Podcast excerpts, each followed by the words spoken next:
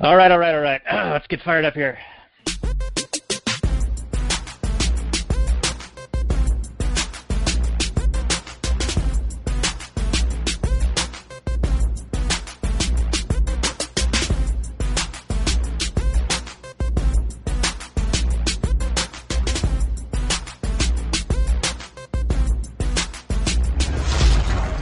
Maximum freedom. Read. Stay on target. Maximum. Stay on target. Maximum. Read Rothbard. Well, hello and welcome to the Actual Anarchy Podcast, podcast where we talk about movies from a Rothbardian anarcho-capitalist perspective. Tonight, we're going to be talking about And the Band Played On. This is episode 173 of the show. You can find the show notes more at actualanarchy.com/173.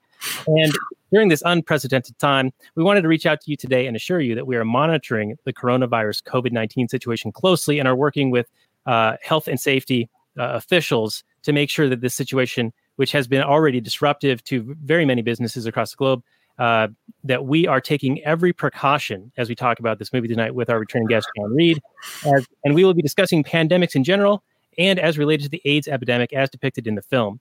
We are taking preventative measures, like I said. Both Robert and I are utilizing virtual meeting technology and working from home during this crisis situation. We're both in FEMA Region 10, and our guest will be calling in from FEMA Region 3.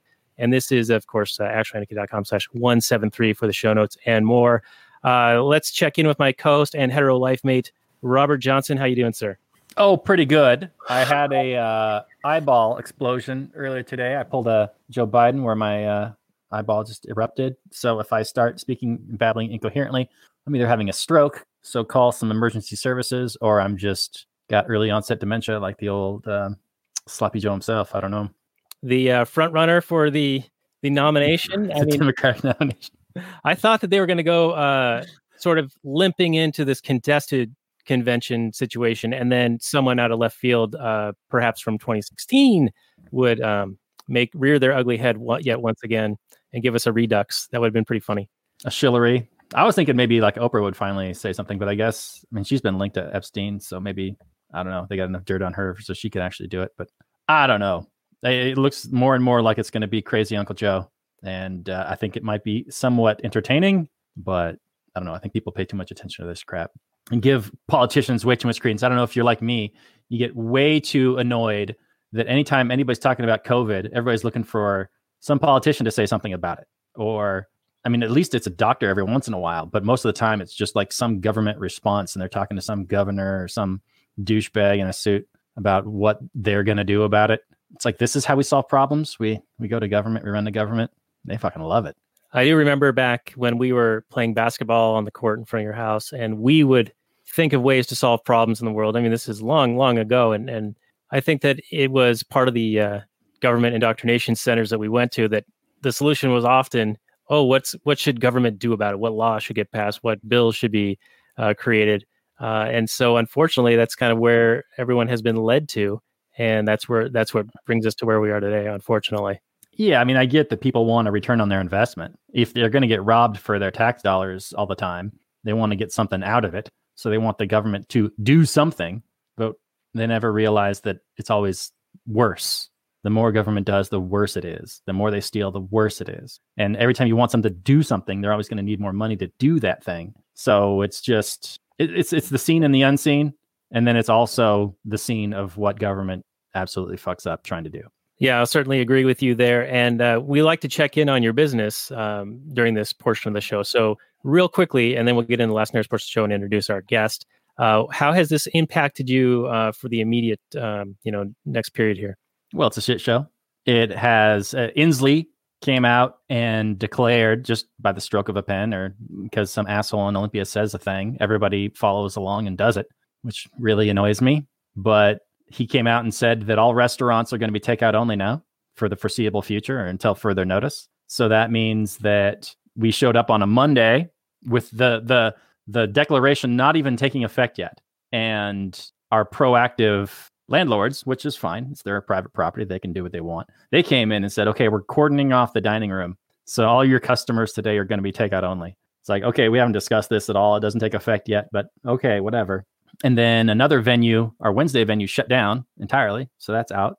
And then Friday, they say you can only do, this is another venue. They say you can do takeout only, but you can't actually have any customers inside the building at all. So they have to stand around outside and hopefully not get too cold and get, you know, sick waiting around outside for the food. So we have to restructure the whole manner in which we take orders and deliver the food and all that sort of thing. So it's more work for us. It's probably going to take a little bit more labor cost, and we'll see. The numbers on Monday were not good. So I don't know if we're going to be able to weather this storm, hopefully, but we might end up shutting down, in which case all our employees would be out of a job. Yeah, it's a benevolent government there to help, apparently. Now, I just out of curiosity, what's the supply chain issue? I know that there's been a lot of runs on food, foodstuff, staples, toilet paper, rice, etc. Has that affected you and impacted you? And just in response, it is great that you are persevering and trying to overcome the challenges ahead of you. But before we get into the last night's portion of the show, what's the supply chain like?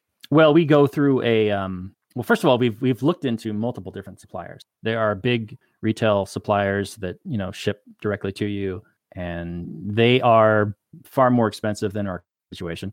Although our current situation is seeing increased prices and quota limitations on how much you can buy. So we go through a supplier in Seattle. The price for a bag of rice went up from $38 to $48, you know, in like a week. And then also there's a cap to 10 bags that you can buy. That's just one product. Meat and vegetables hasn't really been super impacted yet. I don't think people are really stocking up on, you can't really stock up on vegetables, right? So you're going to be okay there. But people are buying dry goods like it's no tomorrow. So those things are taking a hit.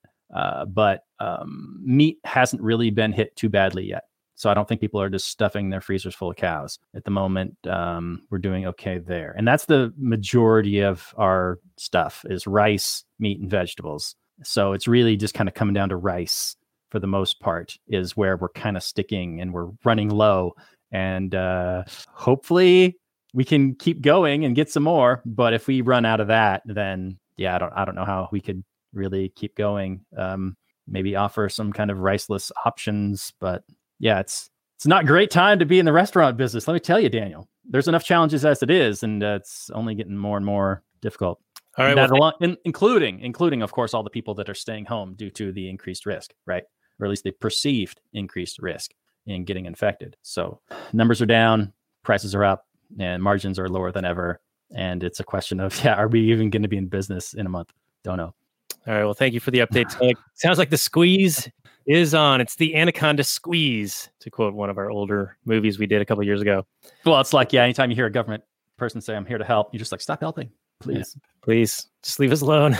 All right. Well, this has been a sobering conversation already, and let's get into the movie in the last night's portion of the show right after these messages.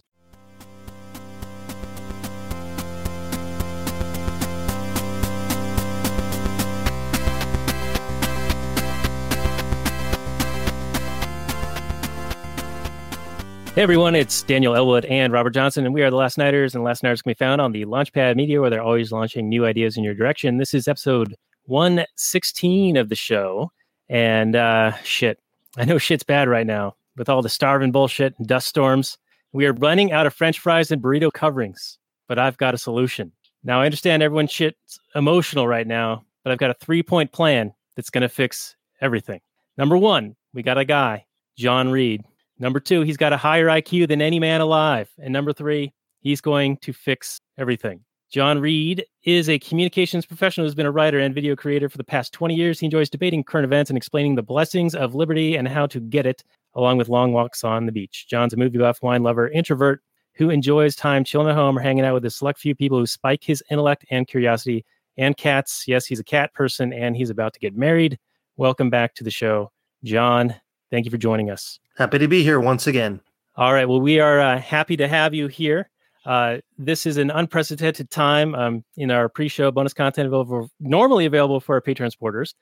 We were talking about how we're all beaming in from different FEMA regions. And due to the pandemic, epidemic, crisis, panic, hysterics that are going on in the world today, And we just happened to have already selected this movie long ago, or you selected this movie long ago, and the timing is just about right.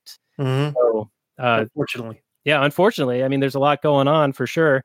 And this movie gives us plenty to discuss, even, you know, not specific to the movie, but just current day events and maybe how they relate. So anyway, without further ado, should we start like we normally do with the Google description? All right. Motion carries. And the band played on. Since 1993 here, but I think I saw it said 1992 elsewhere. It's an HBO film, 2 hours and 21 minutes, 7.8 IMDb, 100% on Rotten Tomatoes, and 87% of Google users liked it. The description reads, in 1981, epidemiologist Don Francis, played by Matthew Modine, learns of an increased rate of death among gay men in urban areas. The startling information leads him to begin investigating the outbreak, which is ultimately identified as AIDS. His journey finds mostly opposition from politicians and doctors, but several join him in his cause. And as it becomes apparent that people have personal reasons to turn the other cheek, Francis persists. Meanwhile, the number of deaths continue to grow. This came out on September 11th, 1993. The director is Roger Spottiswoode, and I believe he also did some Bond movies, Casino Royale, perhaps. So this was an HBO film. It won a Primetime Emmy for Outstanding Television Movie, and that is the description so far. I'll go to Robert for his take on that and his opening information. I don't really have a whole lot of opening information, but I will give you my take on what you said, Daniel. Thank you very much. First of all, I want to thank you for quoting my namesake film in your little intro there, Daniel. I don't know how many people caught that, but I appreciated that. Mr. Cruz, I believe. Is that right? To Mr. Terry Cruz? That's right. Yes. President Camacho. Indeed. Indeed. So I can see why Matthew Modine, I don't know why he was a thing ever, but I can see why he was a little bit of a thing for a little while. He always strikes me as like the terrible actor. He reminds me of Marty McFly's dad when he goes up to Biff and he's like, "Hey, man, get your damn hands off her," as he's trying to get Biff out of the car when he's like getting onto his woman. Oh, yeah. Yeah. He's got a Crispin Glover vibe. Yeah, for sure. And not only that, but just like bad actor Crispin Glover vibe. So I have a problem with Matthew Modine. I'm glad he's not in more films. So when I do see him, it's like, man, really? Him again? But there's not a lot. So it's fine. This film, man, we saw Contagion recently, which was a terrible movie that failed at, you know, making it a human story, this massive pandemic that's killing millions of people. This movie is a much more intimate affair. It focuses on a certain few people, and we get to follow them throughout their journey of discovery and, you know, fighting and conflict and that sort of thing. So for me, this was a much superior film. It actually was a human film. You felt things for these characters as they were trying to achieve this great thing, which is, you know, saving people's lives and curing this disease. So it's nice to watch these two films fairly close together because, you know, there's a real comparison between the two. And I think this one's just far superior. It's not as beautifully shot. Obviously, it's you know, dated in the looks department, but it's got a lot of famous people, their talents to the film. Apparently, it's taken from a very long, exhaustive kind of dictionary type book. And I think they came together and they formed a pretty solid narrative for the film. I mean, it follows, unfortunately, these CDC doctors, which are the, you know, government bureaucrat type. So they're always dealing with this funding. And I'm sure we can get into that. That's, you know, probably going to be a good chunk of my discussion points, is they're always looking for more money in order to justify their existence or to try to, you know, combat this new disease. And they have to convince other people that it's a problem. And like in the 80s and the 70s, there, and the movie shows this massively. I mean, if it was today, I think it'd be vastly different, right? With all the social justice going on. And if anything's happening to the Rainbow Squad, then there's a huge, massive uproar on Twitter about it. And there's all kinds of people running and jumping at the bit to you know, throw money at it or to help them in any way, or at least they pretend to, or at least their vocal voices about it. Back then, it was much more of a in the closet situation where people didn't talk about it. And yeah, it's a different time. It really highlights the different times in which we live. So this is, if nothing else, this is a fun time capsule type movie to talk about. Yeah, I'm going to agree with you on a lot of that. I also kind of saw this as a bit of a left-leaning hit piece against conservatism and Republicans. Oh, sure. They ripped on Reagan a bunch. Yeah, and the you know, the stupid rubes, the country folk who didn't know that, you know, men could have sex with another man. You know, it just, he was kind of dripping in that, which is a bit unfortunate. It kind of took me out of this because I could see the agenda being played out during that. But I agree with you. It is a more humanized depiction of an epidemic as opposed to Contagion. Though Contagion, the trailer for it, I mean, it looked like fascinating and thrilling and whatever. And then we watched it and it was kind of a bit of a dud, but it did yield a very good discussion. So I'm glad that we did that one. And I'm glad that we're doing this one as well. So John, let's go to you. Now you studied film. So why don't you respond to the Google description and then why you suggested this way back when, before all these events occurred. And I'm wondering if it's from like maybe how the film was shot or presented, because I kind of was looking for that just because you were the one who recommended it.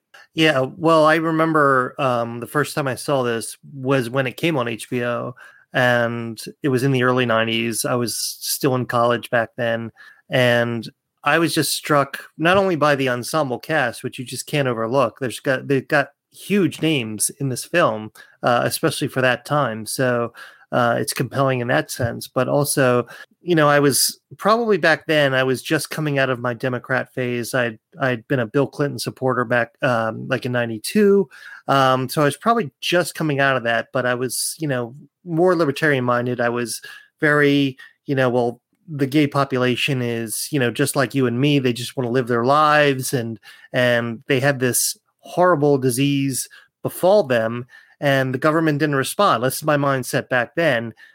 So I was very compelled by the film, and also I thought it told a great story in the sense that, like Robert said, that, you know, it's a very dictionary-like book, but it tells a very human story, and it's a long timeline to condense into a 2.5-hour movie, and I thought it did it very well. I thought that the story was very compelling. I thought it really drew you into the characters, and it's always been one of my favorite films. And I think as far as like, you know, one of the HBO films, and I think I hadn't really watched it until a few years ago when I don't know why it came to mind, but I just thought, I haven't seen it in a long time. Let me see. And it's still held up. I mean, I think it's always going to be a very compelling story even if you watch it today. And to the point that, you know, the bureaucracy, the CDC, the always looking for money, the sort of thing. I think we'll get into that a little more. But now that I've adopted more libertarian and ANCAP views, it's even more poignant because the whole thing that they're talking about is that the reason that this epidemic became what it was because of lack of CDC funding, lack of government involvement, lack of government concern, especially during the Reagan years and the conservative Inc. kind of mentality. I think it's very poignant in the sense that it's not just a Republican thing. It's more of a government thing. And how are you going to rely on the government when you're faced with a real health crisis involving whatever population, whether it's gay or in these days, like the general population? Yeah, I think that's a pretty good take. And it sounds like you had a similar journey to us. Like we were sort of left-leaning Clinton-esque types way back when, but that was kind of back in the era where it seemed like the left side was, hey, civil liberties, stay out of the bedroom. Government doesn't have any business poking around in there or mandating anything. And it felt at the time that conservatives were the ones imposing their morality on everyone else. Yep. Now, it seems like the script has flipped a little bit. And one of the key points that really stood out in the film to me was when they were talking about fighting the bureaucracy and the city council meeting that they went to, and they're like going to close the bathhouses or not. And the guy was saying, hey, we've carved out our own little enclave here where it's okay to be the way we are, the Castro. And I thought, yeah, that's totally cool. Yeah. You know, you should have the rights that anyone else has, but it seems today that now it's like you bake the cake or you're evil, you know, right. Now it's everywhere. It's not just the Castro. Now it's like imposed upon everyone else. It's like the morality of the conservatives back then was what was being imposed. And now it's the morality of the other side being imposed and sort of mandated that we all abide by and, like, I don't know, worship at the altar of. It's kind of you guys get what I'm saying? I'm probably ham fisting this a little bit. Yeah, we do, Daniel. We do. All right. Well, good. I thought I could segue that into something, but I guess not. No, you could. You could. Can I just say one other thing? No. Show's over. All right. Show's over. The host has been shut down. What do you guys say to the argument of viruses were here first. Therefore, they homesteaded this property, and we, the humans, are the ones encroaching on their space. I wasn't expecting this to go there. No, I didn't either. No, this is a new one. I didn't know till recently that viruses are by far the most abundant form of life on Earth. Apparently, in a drop of seawater, there's like millions of them. They're just all over the place. But just a tiny, tiny, tiny, tiny little percentage of them affect humans, which is, you know, good news for everybody, I suppose. Wow. But yeah, so in that sense, yeah, we are the minority. And if they had voting rights, then yeah, we would never get anything. So, so much for democracy. All right. So, John, maybe a little bit more on maybe the narrative of what is being told here, because I found just in watching it the first time through the over the two nights, because it takes us two nights to watch anything, I got a little bit lost and a little bit confused into some of the events that were happening and what the significance of those things were, because I am no epidemiologist myself. And I know they tried to dumb it down a little bit. They actually had a very glaring moment where they're like, had some guy ask some lady, so what do they mean in layman's terms? And then she explains to them. But I found it a little bit confusing, the narrative, and perhaps had I read the book or this, encyclopedic type book, maybe I'd understand it a little bit better. But can you run through like what kind of the process was in this film? Well, for instance, I mean, at the very beginning, you have Dr. Don Francis, played by Matthew Modine, who was one of the doctors who was dealing with the Ebola crisis, and they set it up that way as kind of like a premonition of what was to come with AIDS. Now it's funny nowadays to look at what Dr. Francis did with the one patient in the hut who was dying of Ebola. He took off his mask, took off his gloves, and she basically bled all over him.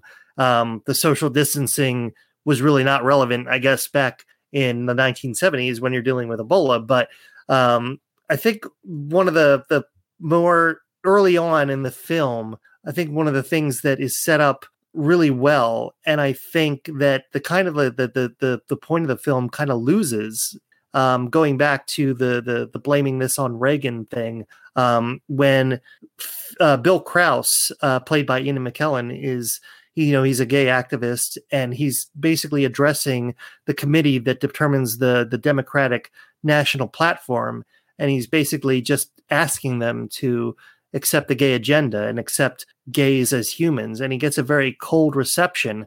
And I think it's funny because as the film goes on, we're seeing Reagan as like being insensitive to gays, and his administration and his policies are very cold to gays.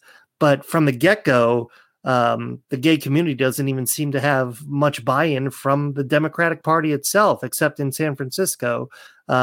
So I think that sets it up very, very well as to the mindset at the time. And I grew up at that time, so I know pretty much what the attitude towards gays was in the early 80s, late 70s. And I think I'm not sure if they understand how much that one scene plays into their narrative of, well, this is all just a Reagan kind of thing. He hated gays, so he was never going to help with the AIDS problem. But I think that sets it up very well. And I think it's very accurate as to the attitude toward gays even back then by Democrats, by the official Democratic Party. Now, just an offshoot of that, later on in the film, Gandalf is meeting with, I guess, a local congressman, a California congressman, and he's like, hey, if you can just align some of these policies, you'll have this voting bloc that can swing an election in an area like San Francisco. And that seemed to be the toehold in the politicians actually paying any credence to them. But even he said, like, if he proposed any bill that had anything to do with gay people, it'd be shot down. So even he admitted that he was, facing an uphill battle with the attitude toward mainstream perception of gays. Right. Yeah. And, I guess I'm a little bit younger, not a whole lot younger, but I tend to think of things like acceptance of lifestyles such as gay lifestyles or whatever were sort of introduced in primetime television. Yeah, absolutely. And it became more accepted, more normalized, if you will, like Will and Grace and shows like that. And I always wondered if that was intentional, if that was like a kind of planned thing to introduce such ideas and get them to become more acceptable by you know, getting people while they're young or being entertained and making it something that they're familiar with.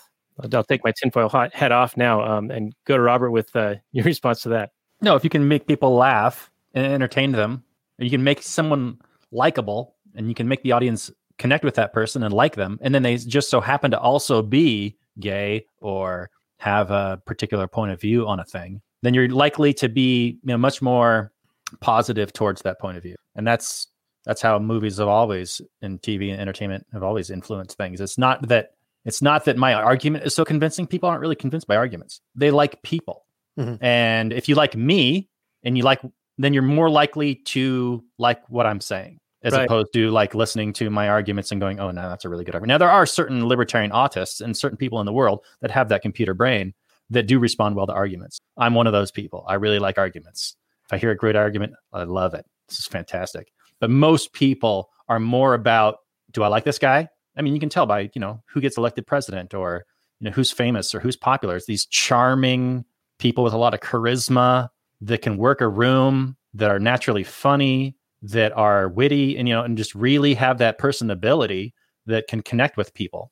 And anyway, going back to your original point about you wanted to say something and then spur a discussion, and you mentioned they got together and they were going to like vote city council style on shutting down the bathhouses. And it's very real to what's happening now with Inslee just basically, or a lot of governors around the country just shutting down companies, just saying public health risk, and you're no longer in business. It's now illegal for you guys to come in and do business. When shouldn't it be everybody's individual choice on whether or not they want to assume the risk to go in and patronize a business or not? Yeah. Now, what do you think about this bathhouse incident? So these bathhouses are basically hotbeds for this disease spreading around. Well, you could say the same thing, the exact same thing for my restaurant and COVID-19. Now, you may not have any evidence yet that COVID-19 spreading around in my restaurant, but you could make that argument and say, well, this is why I'm shutting it down, because it very well could be a hotbed for this disease. So in public health interests, I'm shutting you down. Yeah. What do we think? What do we know? And what can we prove? Mm. Yeah. Well, I think the bathhouse instance, I think also demonstrates, because you have, I think her name was Selma Dritz, played by Lily Tomlin, who goes in and she's a gay rights activist, but she's also a part of the Department of Health. So she has the authority to go in there and inspect the bathhouses and recommend shutting it down or not shutting it down. But she's very aware of this health risk to the gay community, and the cause of which is very predominantly in these bathhouses. And she really has no authority. Again, we're going back to the vote of the community, whether they want the bathhouses open or not. So in my estimation, like, what good is the Department of Health if they understand this very, very deadly health risk to the gay community, but even they can't go in and shut down the one of the main causes of it in that community. So, I mean, we're all expecting the government to protect us even in COVID-19 times. But even back then, when it was very clear, I mean, it seemed to be very clear, at least as far as the film portrays, that a lot of the gay men who were contracting this disease had been contracting it in a bathhouse. They couldn't do anything to stop it and protect prevent the spread of the disease from going further. Yeah, they actually point out that they don't have the authority to do so.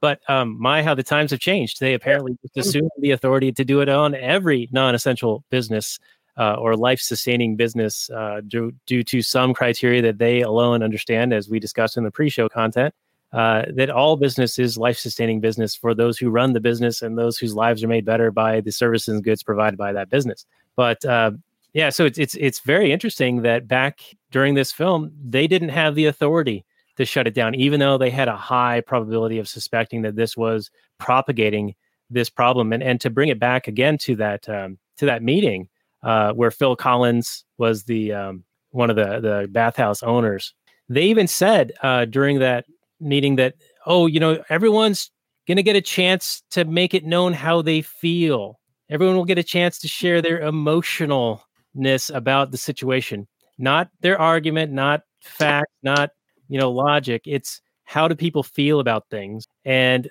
unfortunately, that's how things get done. I mean, that's kind of what you were talking about, Robert, where, you know, people who have certain appeal to them or likability or have strong emotions can tend to get things pushed through that aren't necessarily in the best interest of anyone. Right.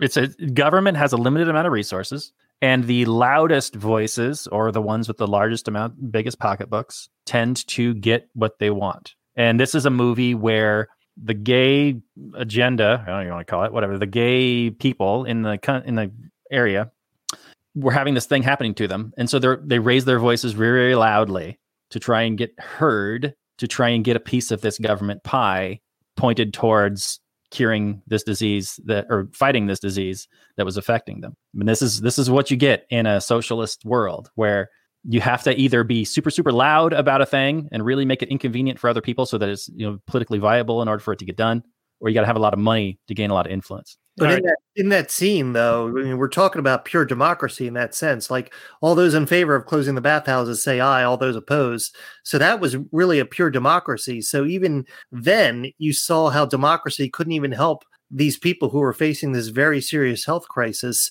You know, if you're talking about socialism, maybe you want to put a more authoritarian Department of Health kind of situation in which, I don't care what you say, we're going to close the bathhouses because we certainly don't want to spread this disease anymore. Or you're going to let the people who had currently felt oppressed by the conservative culture and felt more threatened by Reagan's brand of conservatism to live their lives and let their freak flags fly and just go on living the way they're living. Okay, well, if you're going to do that, then there are consequences to you making the choices that you oppose other people in opposing on, or imposing on you. Yeah, there's a lot of parallels to today, right? Like, we're being told to almost essentially shelter in place, or only go out for essentials, work from home, maintain social distance, all of these things. And a lot of people are bristled by that. They're like, fuck you, I won't do what you tell me, right? The Rage Against the Machine mantra. And it makes some sense. But I don't know, it's kind of interesting because in this moment of democracy, it's almost as if an authoritarian, a more empowered overseer state would be protecting these people from themselves. And it almost makes the argument for a government, but I can't abide that. So I'm a little bit torn on this because these people didn't think it was a threat. They didn't understand that it was a real problem because the spread hadn't been significant enough to impact them enough to where it kind of sunk in, you know. So well, in the lifespan of the disease takes a long time to develop. In HIV, it could be years and years and years before you see the effects of it. And what was the real precipitous of opposing the shutdown of the bathhouses to begin with? I mean, the one activist said, you know, this is another Reagan plot to push us back into the closet. So what they were really concerned with was not so much the health of the gay community. It was more of, well, we're not going to let this bastard Reagan tell us how we're going to live our lives. We're going to do what we want to do, and screw, you know, if we were a more decentralized society, if San Francisco was its own kind of little republic, would they be more concerned with the health of their population rather than being concerned with whatever president happened to be in office had to say or think about them? So, yeah. And it's almost like this, COVID situation is almost like the thing to root out libertarians, you know, those who bristle like government. Like, what? I'm not going to do that, you know? And I want to say that most of the time, you know, individuals know better than some overseer 1,000 miles away. Mm-hmm. And so, yeah, it's just kind of crazy. Now, one last thing about that meeting. I don't know why we spent half the show talking about just this particular meeting, but Phil Collins, forget his name, Papasano. He goes up to the Don Francis. I think this is one of maybe the later meetings, and he's like, "Hey, we're all in it for the same thing, money. Mm-hmm. You know, I want the money when they're coming in, and you get the money when they're going out, and they're all sick. You doctors make all the money."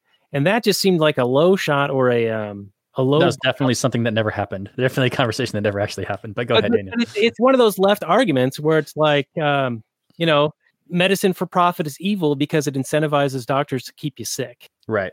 That kind of a thing. And that just kind of stood out to me. And that was just another piece of, I guess, the slant I was seeing in watching this film. Sure. Oh, yeah. There was definitely a slant to it. I mean, I'm not trying to defend the film in the sense that it didn't have a leftist slant, or that definitely did. But, you know, again, I think through its interpretation of the events that happened during that time, I think it's also exposing very much how government does not protect us. And whether you're pretending to be for the gay community or whatever community, like there's a bureaucracy that you have to get over. And the ultimate determining factor is whether how much a bureaucracy can make off of you or how much they can make by regulating whatever it is that you're involved with. But I think it's in its leftist slant, it's also exposing a lot of the faults with what it would ultimately like to see. Like if you gave the CDC more money, does that mean that AIDS would have gone away? I doubt it, because I mean, first of all, the fact that Reagan was a president, Congress appropriates funds. Congress votes on the budget. So they were in charge of determining how much money the CDC got. So it wasn't Reagan. Reagan didn't have like daily meetings of, well, how much are we going to screw the CDC so we can get those gays off the planet? It was very much a bureaucracy, and the bureaucracy is beholden to the higher powers in government. Right. But even if the bureaucracy had more money, they would just be squandering it for the most part. Right. It's almost like, yeah, sure, they're underfunded compared to what they want or the growth in the budget that they desire. Yeah. But if you didn't have government involved at all, then you wouldn't have this idea that the problem is already taken care of or being addressed. Right. And you would have competing firms trying to come up with solutions, market solutions that would be far faster, cheaper, better, faster, stronger, all this stuff. And we saw it with COVID stuff where FDA regulations were preventing tests from being created fast enough. Mm-hmm. There's been like 2 or 3 different things that were related to people had to like overstep or go around certain guidelines. Or I think Trump came out and said that he was going to relax a lot of guidelines, especially when it comes to FDA trials or even trucking requirements like minimum hours or maximum hours so that supply chains can be replenished as quickly as possible, things like that. I mean, it's like a tacit admission that the regulatory state is what's strangling the economy and strangling innovation and strangling things from happening. And then we get into, if I can pivot a little bit here, we get into the dick measuring contest between the competing like discoverers who are trying to patent the vaccine or patent the virus. You know, this is where IP kind of comes out and like is killing people because they're fighting over this. Right. These are the guys who are supposed to be, their first priority is supposed to be helping the public and curing whatever disease might be the disease of the day.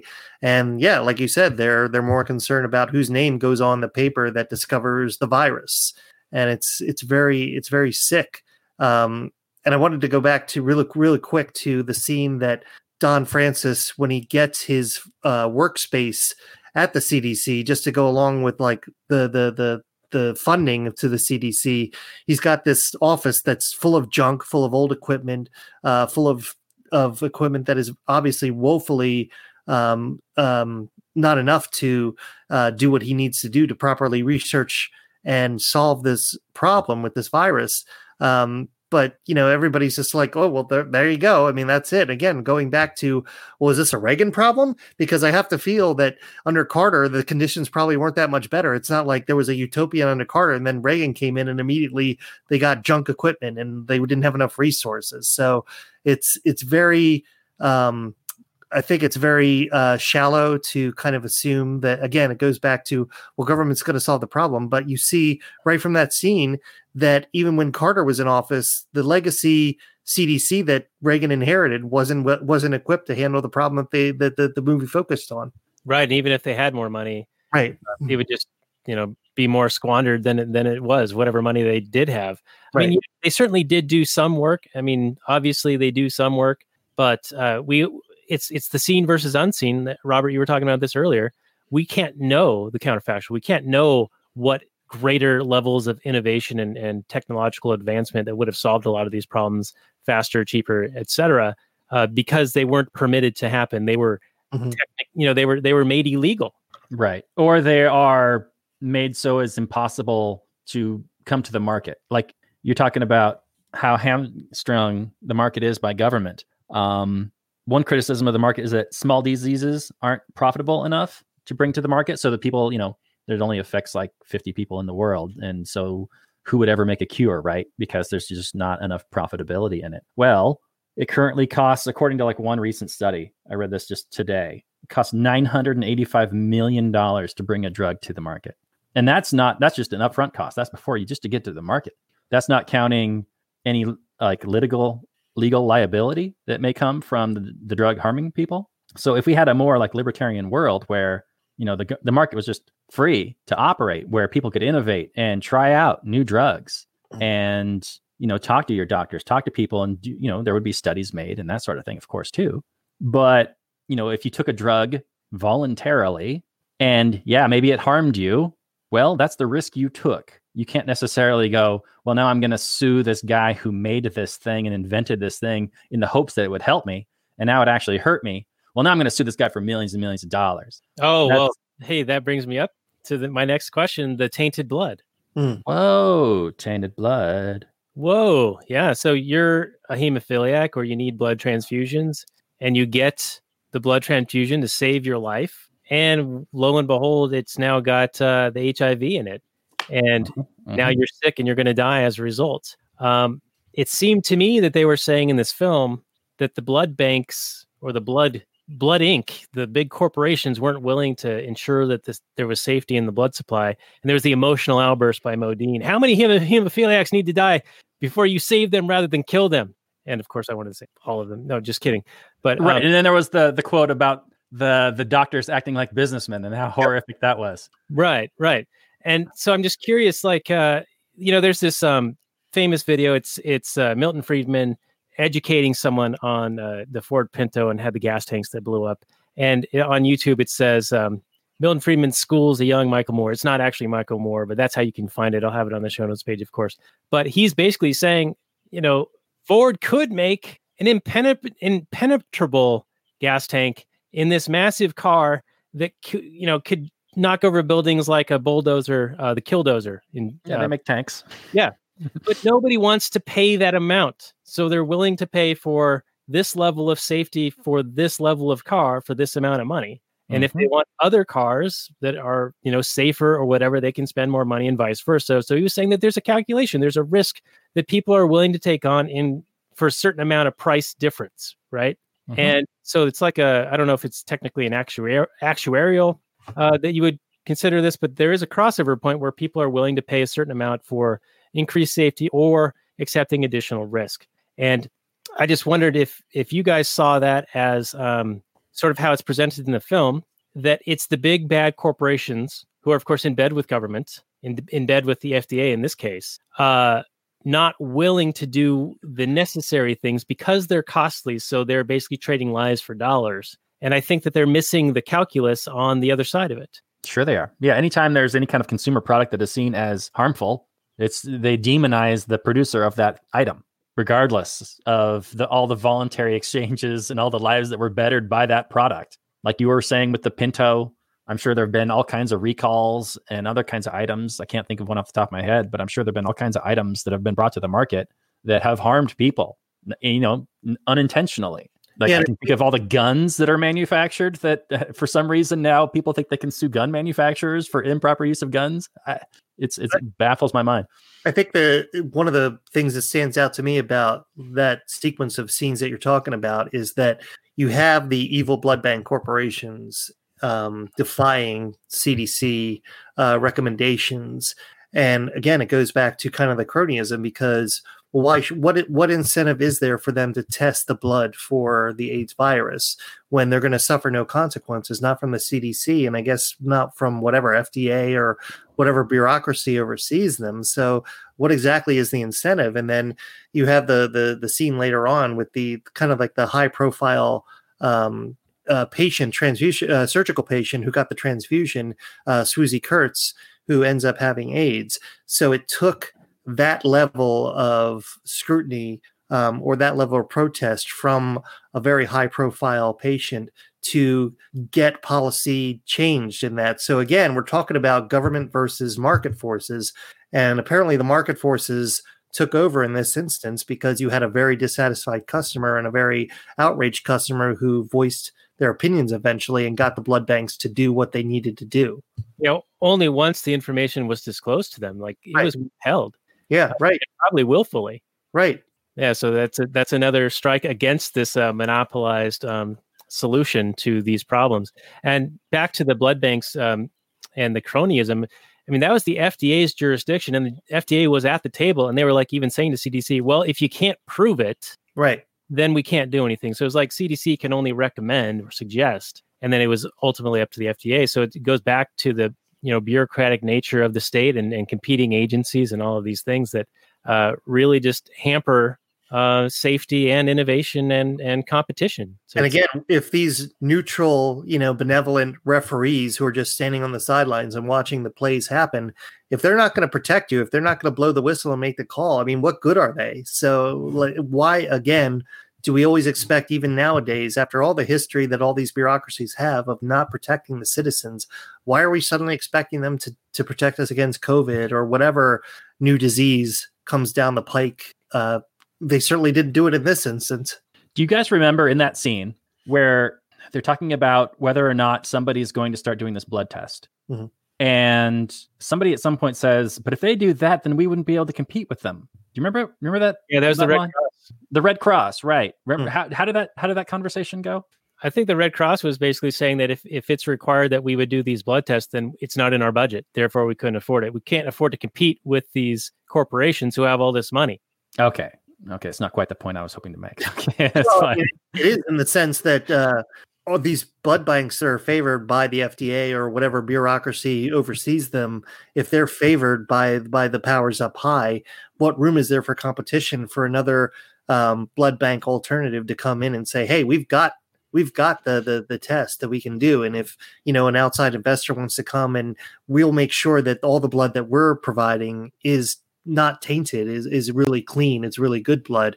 You know, what incentive is there for, you know, a young upstart company to come in and offer free and offer clean blood to the population? Indeed. Now this information, I guess, maybe was somewhat available to the end consumer, but probably not so much. I mean, this whole medical system is all messed up in any number of ways, but I can't imagine as an end hemophiliac user getting a blood transfusion, you're like, they know where their blood came from and who supplied it and whatnot. Maybe it says it on the bag, maybe it doesn't. But the Susie Kurtz character didn't know. She found out from the CDC guy who was reading her file off to her and told her where her blood came from. She didn't know. Right.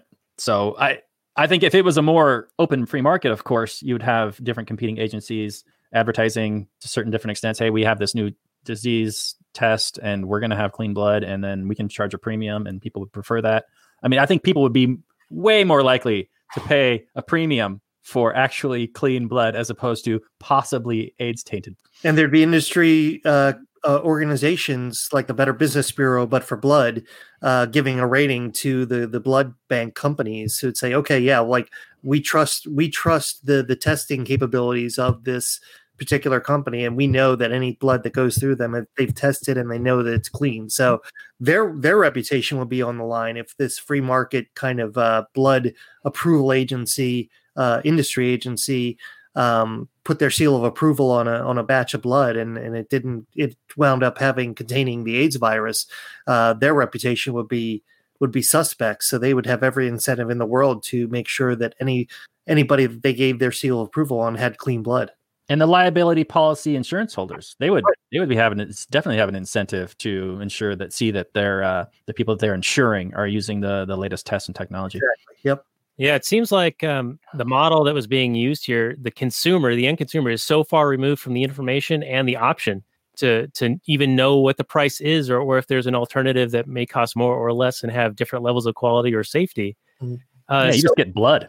Yeah, you're just getting blood, and it's an expert doctor telling you need it, and they're the one sourcing it for you, and the insurance company is probably paying for it, or the government is, you know, Medicare style. So it's another hazard of removing the consumer from the pricing, right? Mm-hmm. If people were more sensitive to what it costs to do something, they would then make a decision that on, you know, how valuable it is to them to do it or not. Right. And then how more involved you are in a decision being made, I think you take more responsibility for that decision. I think people get really upset when they go to the doctor and all this stuff is happening outside of their control, and then they get hurt, and then they're like, okay, I got fucked over somehow, as opposed to, oh, I chose to buy that Pinto, you know, and then it still had a problem or something. It's kind of on me. Right. All right. Well, we can move on, I think, from the blood thing. And I think we talked a little bit about the bureaucratic red tape, but there's one other thing related to that. And that was, who's the guy who was the head CDC person? I forget the guy's name. Yeah, the guy's name, the the character's name was Jim Curran. The actor's name is Saul Rubinek. Right. Yeah. And so he was giving a press conference about, you know, this new disease epidemic that's affecting people, but they don't want to say too much about it. They want to be factual and only talk about things that they can prove and maybe a couple of things that they might suggest. But Don had a problem with this because it's like, you're lying to the people. You're not telling them the full information. And his line back to him was, well, we don't want to jeopardize our funding on the one hand. Mm-hmm. And on the other hand, we don't want to start a panic in the public. We don't want to cause a mass hysteria. And again, how the times have changed. It's not hysteria nowadays. Yeah, it's good money to be made in hysterias. Come on now. But I can see how that would be a very tenuous position to be in. You have to be very careful with what you say when you're in that position of authority. And you have to balance that tightrope of the bureaucracy and appeasing the politicians and the strings of your funding. So that's another strike against monopolizing this via government. But the other side of it is the words you say affect people's perception of the situation. Yeah. Similar to how when the Fed speaks about something. Couldn't even say we suspect that this disease is sexually transmitted and it's predominantly in the gay community and it's in San Francisco. Like, he couldn't even say it, we suspect this. Like, he had to be very careful with his words. Again, to your point, he's got to be very politically salient about what he says. And again, why wouldn't he be? His whole incentive structure is based on him keeping his job, based on not causing a panic, not causing concern, and certainly not wasting a whole lot of money on something that isn't politically viable for him to spend money on. Yeah. So basically we're just saying that the system as it is pretty terrible and would be super probably good. A lot better under some alternatives. And I'll put some links on our show notes page. I know Bob Murphy has some discussions on this related to how the free market might respond to medical situations like this, pandemics, epidemics, etc. And also he has a book, I forget the name of it, but I'll put a Amazon link so everyone can buy that and we'll get a little affiliate commission, like 4%. So 18 cents in our pockets would be nice right about now. That is about the healthcare market and how screwed up it is by government intervention. And I think the final scene, one of the final scenes, I should say, between Matthew Modine and Saul Rubinek is when Matthew Modine submits his final report about recommended plans for solving the AIDS crisis, and his boss basically tells him, like, if you submit this, you will get nothing. Like, if you let me edit it, you'll probably get about half the funding that you're asking for. If you submit it as is, you'll get nothing. So again, we're talking about incentives, and what is the incentive if not to mitigate this horrible epidemic that's going on in the gay community, also transfusions, also heroin addicts or needle users. He's trying to make the point that if you spend this money now, you're going to save billions in healthcare later, but they're not worried about that. Their incentive structure is not built to respond for cost effectiveness. They're just talking about what is politically viable as far as nowadays you could probably get AIDS funding out the wazoo, but back then it wasn't going to happen. Not in the Reagan administration, but certainly not in the Democratic administration, which wasn't totally on board with the gay agenda.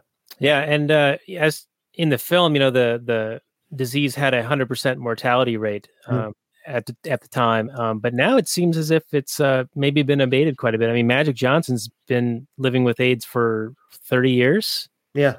31 years. And I mean, who would have thought Kobe would have gone first, Yeah, really. Yeah. And supposedly I saw recently that up to like 15,000 or maybe more get infected with AIDS every day.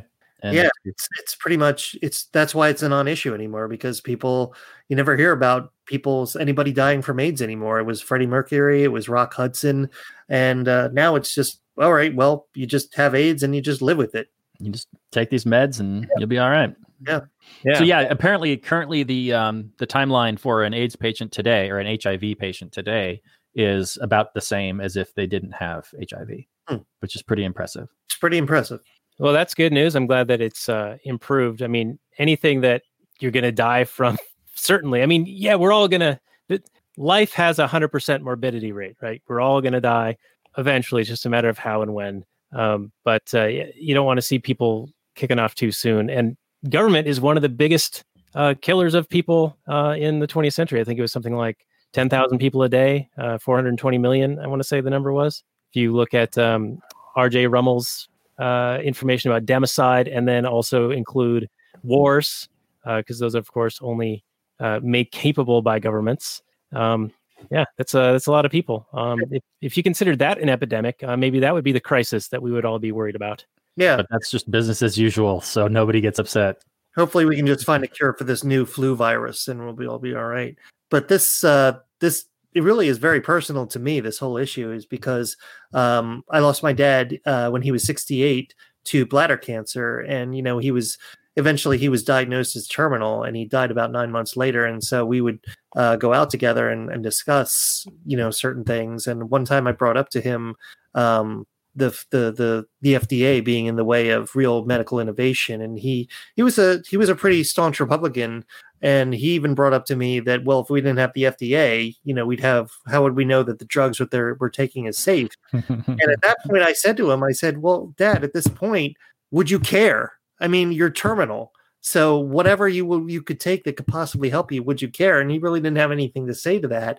So it's very, especially for terminal cases like my dad was. I mean, I just think that the FDA is just getting in the way, and we saw that in the early stages of this COVID whole ordeal, where there was a lot of red tape where the tests couldn't get to where they needed to, and it took a long approval process. So what good is the FDA if people are dying and we're now locked in our houses and can't go anywhere? We can't go to our local sports bar or to Robert's restaurant, for God's sake. Yeah, indeed. I mean, the cure seems to be maybe more harmful than the disease itself. Absolutely. Yeah, it's like the virus isn't the problem. The problem is the panic. Like the panic is the virus. Yep. It's the virus. You know, human beings are the virus. Absolutely. And as if there wasn't the FDA, you know, there wouldn't be some competing private institution that fulfilled essentially the same function, or multiple competing agencies. That's always annoying when people say invoke government as if that's the only way to do a thing. Yeah. Well, and think of the job they're doing. Robert Higgs, who does great work, in his book Against Leviathan, I want to say, there's a whole chapter on the FDA and the number of deaths from approved drugs. Mm-hmm. It's in the tens of thousands a year. I mean, how many drugs do they recall a year? Right, exactly. So it's like, or the people that died waiting for drugs to be approved. Yeah, and those don't even get counted, I don't think. So you know, it's back to the seen unseen stuff. Mm-hmm. But would immunotherapy have helped my dad? I don't know, because, you know, even though it was around and then it was under development, it wasn't FDA approved. So how would I know? Yeah. Well, we've probably reached roughly the end of our time tonight. So if you guys have any final notes, I think I got through almost all of mine. We can get into summaries and reviews, but I'll give you guys the floor for a moment first. I think I went through everything. Yeah, I mean, I think the only one thing I have noted down here is the diner scene when Matthew Modine and Saul Rubinek are kind of talking, having a serious conversation for the one last time, and Matthew Modine is very indignant. Like, how can he be such a bureaucratic whore and everything? And so, what struck me is really unique about that is that here Matthew Modine, his character Don Francis, goes to work for the CDC, which is a government agency. And now he's like totally indignant of the fact that a bureaucracy acts like a bureaucracy, you know, and it's the health is politicized in a politicized agency. So it's really telling that they don't even see the problem when it's staring them right in their face. And then there's also a scene where those two are talking, and it might be the same one, where he's asking Matthew Modine, you know, if you hate government so much, why are you chosen to work here your whole life or whatever? And he's like, because this is where the bugs are. Yeah. Which is not even true, right? I mean, I assume that the Louis Pasteur Institute and all kinds of other places, private, I mean, they probably take some public money and whatnots and funds, but for the most part, they're essentially private. I mean, you can work in a private way to work on diseases. And it would be far better, especially if...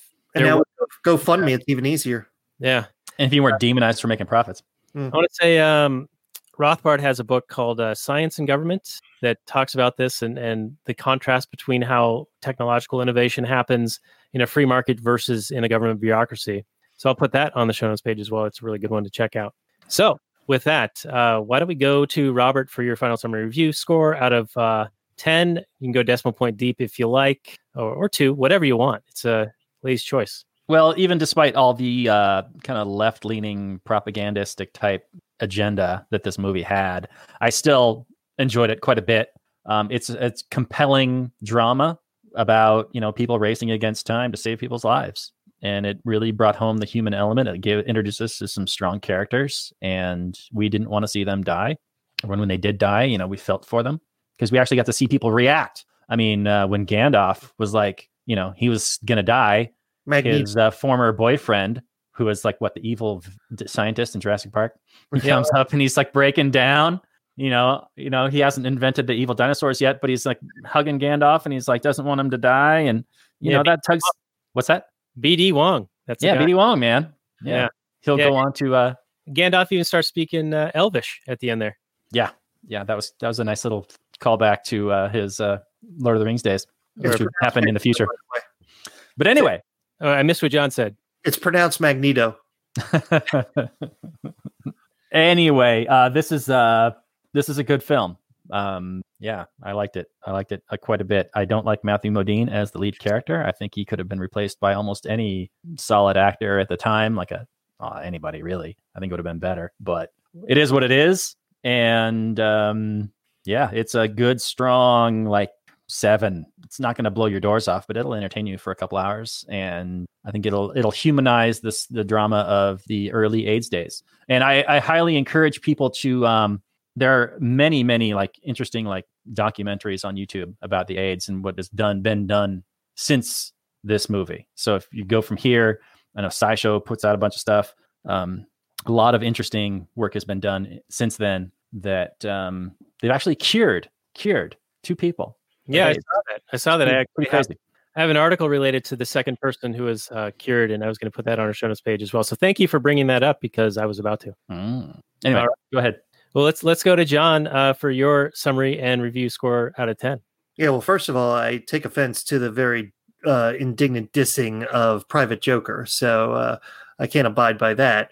But I again, like I said in the beginning, you know, looking at this film for the first time when I was more kind of left of center in the day, and looking back on it now, you know, I love it.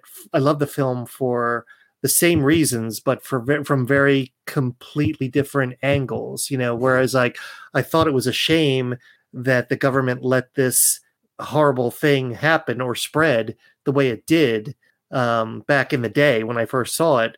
And I'm still pissed off at that, but for very different reasons, because I know that government could never do anything but allow this to spread. So it's really a film that, you know, you kind of have to be in my position to have seen it when it first came out and see it again today, and have that change of mindset. Whereas like you still see the problem that existed, but you see it's the source of the problem from a very different perspective. And I think that's why the movie, not only because of the spectacular ensemble cast, not only because it takes a very complex story and really effectively whittles it down into a 2.5-hour film, but I think it's very effective in what it sets out to do, whether you're left-leaning or you're an anarcho-capitalist libertarian. So I give it a 9 out of 10. I love the film. Wow, that's high praise. And I was kind of hoping that you'd also give us a little bit of like what was good about it from a filmmaking standpoint, because I know that has to play a role in because all the movies you've recommended, they're beautifully shot, well paced, you know, really, I mean, you can tell that the direction is really strong. Yeah. I mean, I thought the film was shot okay. I don't think there was anything particularly spectacular about it. But again, like I go back to the scripting of it, the editing of it, and taking what was a very complex thing. Like when you're editing a film, you have much more of the film that you have to take down to a more digestible format than probably the director originally intended. So I'm very impressed by the way it's edited. I'm very impressed by the way the dialogue is scripted. I thought, again, like going back to the storytelling aspect of it, I'm really impressed with that part of it. I'm usually like a huge fan of cinematography, and I usually pay attention to the photography of the film, but I think that's while it's fine, it's secondary. I think the story kind of carries the film in this particular instance. All right. Well, thank you. I think it was a fine recommendation, and timely, of course, because it ties right into the current situation. And we're all, locked in right now talking about movies here. So my take is that the movie was really good. It was entertaining. It was action-paced. I was intrigued to see what was going on, and I was even a little bit lost in some of it, but it was still something that I wanted to keep watching and learn more about. It does humanize it. It is a sharp contrast to Contagion, which we did a few weeks ago. So I think that this was definitely worth seeing. And the all-star cast in this, Richard Gere was in this, Alan Alda, Steve Martin, Lily Tomlin, Angelica Houston, and Robert's favorite, Matthew Modine. So, I mean, just a ton of people in this thing, and it's, pretty well done. It almost feels like one of those, perhaps they had a We of the World kind of situation where they're like, everyone's kind of signing on to this movie as like their part in like publicizing this, this scourge of AIDS and HIV, something like that, because this came out right after, I think, Magic Johnson announced that he had HIV, right? So this came out in 92, 93. He revealed that in, I think, 91, I want to say, or 89. I forget. He was somewhere around there. Yeah. But I thought it was really well done, and I appreciate that you suggested it. And again, the timeliness was spot on and gave us plenty to talk about tonight. So I'm going to go with an 8 on this. So we go 7, 8, 9. We line them right up on this one tonight, and the band played on. So, Robert, next week, we're going to go to Hong Kong, I think, and talk about the Jackie Chan action classic from the 80s, Police Story, with Shane Scalf of, I don't know if their show is called Hapa Supremacy any longer, but that's what it used to be called, HAPA. But they are, Shane and Nico are the hosts, and they do like a live stream interview show. I was on it a couple of years ago with Pat from Liberty Weekly, and he suggested Police Story. And so that's what we'll do next week. It won't really have a whole lot to do with pandemics. We've been on this tear of Contagion and smallpox and bats and all of these things. Everything's kind of all been related lately. So I'll see how I can tie it in. Oh, you know what? I've heard conspiracy theories that this whole COVID situation was because they needed something to quell the Hong Kong protests. Diabolical. And we'll be talking about based in Hong Kong. So there we go. There, that's the tie-in. We're looking of all together. Missed that, John. What's that? I hope we're all alive to see it. Yes. Hopefully we all live another week and can do that one when we come back. So thank you guys for joining us. This has been lastnighters.com/116 for the show notes for this one. We'll have a bunch of stuff, books and articles that we mentioned. Also, John's prior appearances where he was on for Reds and The Aviator. And was there something else, or was that the big gap between Aviator and Reds? Yeah, I think those are the two other films that I was on here for. Okay, well, we enjoy having you on, and I would cordially invite you back sometime in the near future, assuming we're all still alive. Assuming we are still alive, I would love to. Okay, well, thank you for that. So we will suggest that all of you wash your hands, maintain some social distancing, be wary of government, don't necessarily believe everything they tell you, but also be safe. Better safe than sorry. That's what I've been doing on my end. We're basically living as if this could be a very prolonged situation. So we're already like almost rationing our foods and deciding what to eat first, based on how long those things are going to last. If things turn out being fine, then great. We'll go back to the grocery store. We'll go back to Costco in a couple of weeks. If not, a month from now, I'll be happy that I did this now. So basically the question I would ask myself is, can you afford to be wrong? I think as a prepper or a prep light type person, I can't afford to be wrong. If I wasn't prepared at all, I could not. So that's my PSA at the end of this AIDS talk. This is my TED talk talking about AIDS and the band played on, lastnighters.com/116. So any final words from you, Robert, on how people can support us over here, up in here? Well, you can always join us at Actual Anarchy Patreon. You can check us out on YouTube. You can subscribe to YouTube. You can leave a comment on YouTube. You can leave us a review on Apple Podcasts. You can tell your friends and family about the show.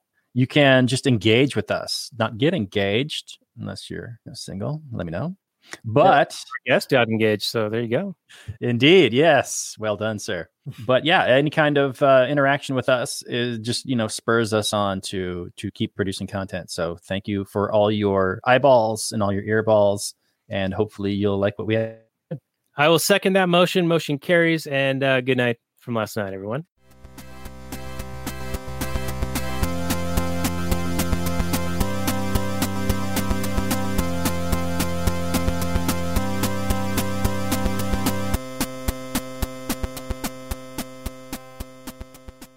All right, and we'll continue the transmission for just a few more minutes. I think maybe if you listen very, very intently, you can hear my new co-hosts, all 10 of them, the little chicks we got that we'll be raising so that we can have our own little homestead here.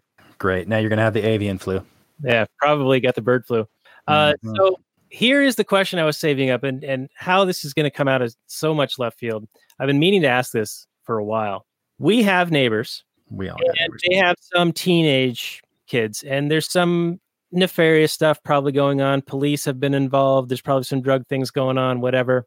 Loud music, balls getting kicked over into our yard, deflated balls, things like that. And there's probably at least a dozen of them. Now, for a time, I was returning the balls back over. And then for a while, I was like, all right, they keep sending them over. This is not a game. I'm not like volleying them back to extend the game. So I put them all in a box after saving them for a while and put them in front of their house and like, hey, here's all the balls back. And they all ended up back in my yard again. So I have now held on to them for going on 6 months. They're deflated, worn out balls. If I give them back, they're going to just end up back over here. And I'm also not really wanting to talk to them. It's kind of fucked up, but I don't want to like interact and say, hey, why are you throwing your balls over here? Because they're like kind of rude teenager types. And a sort of a mom who's like not super friendly. So my question to you, Robert, is can I just keep these balls as if they are now mine and do with them as I please, which would be throwing them in the garbage? Your take. This is a bit out of left field, although I appreciate the libertarian question, Daniel. I don't know what this has to do with And the Band Played On, but it seems to me now were you able to witness any of these balls entering your backyard? I think it had been witnessed at some point, but primarily I would just find them in the yard, and they're definitely coming from there. And do you understand that these are balls that are just like kids playing in the backyard and, oh, you know, incidentally one goes over, or are they like, hope this guy motherfucker likes some balls because he's getting some balls? I think that they are just playing with them, but sort of in the rowdy teenagers, might be drunk. Just messing around, not really caring about other people's property or anything like that. Mm-hmm, mm-hmm. That's sort of my take. Okay. Sort of like when you're jacking home runs out at that little T-ball park and hitting cars. Yeah, exactly. This is a very similar scenario. Or it reminds me of another scenario when there were some neighborhood kids, two brothers, who would come over and play on the property just by themselves. But, you know, there's the basketball court, the world-famous basketball court that we solve the world's problems on. They would be playing soccer back and forth on that court. Well, one errant kick broke a window, but they didn't fess up to it. And then they, you know, whatever, they buggered off. And I ended up finding out that they had done it later on.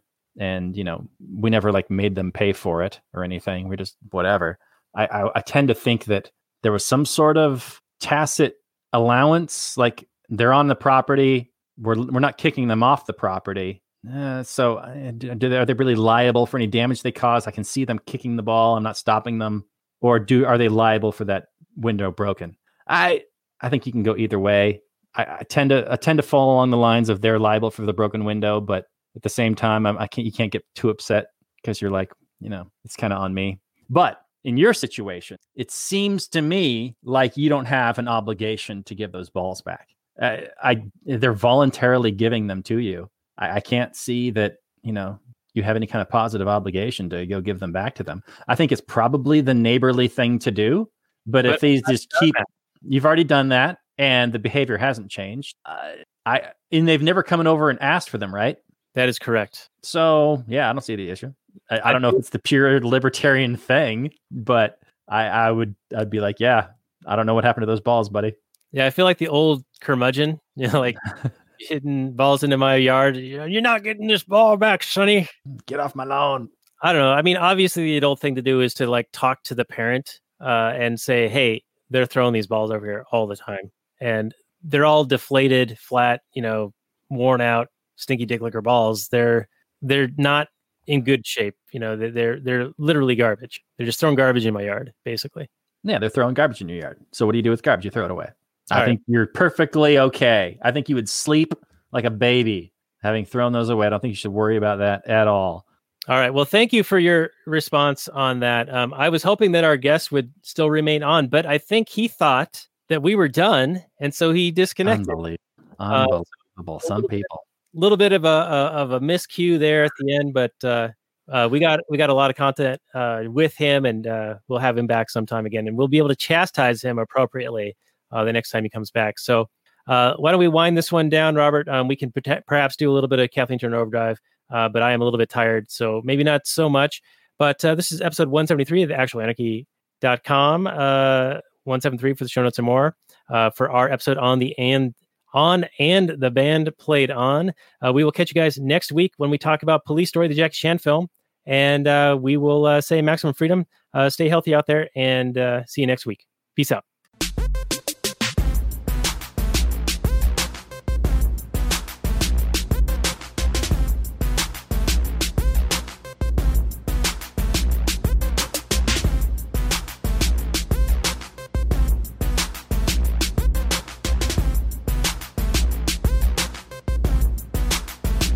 Chipmunks. CHIPMUNK. We're the chipmunks. Guaranteed to brighten your day. Do do do do do do do do do do do.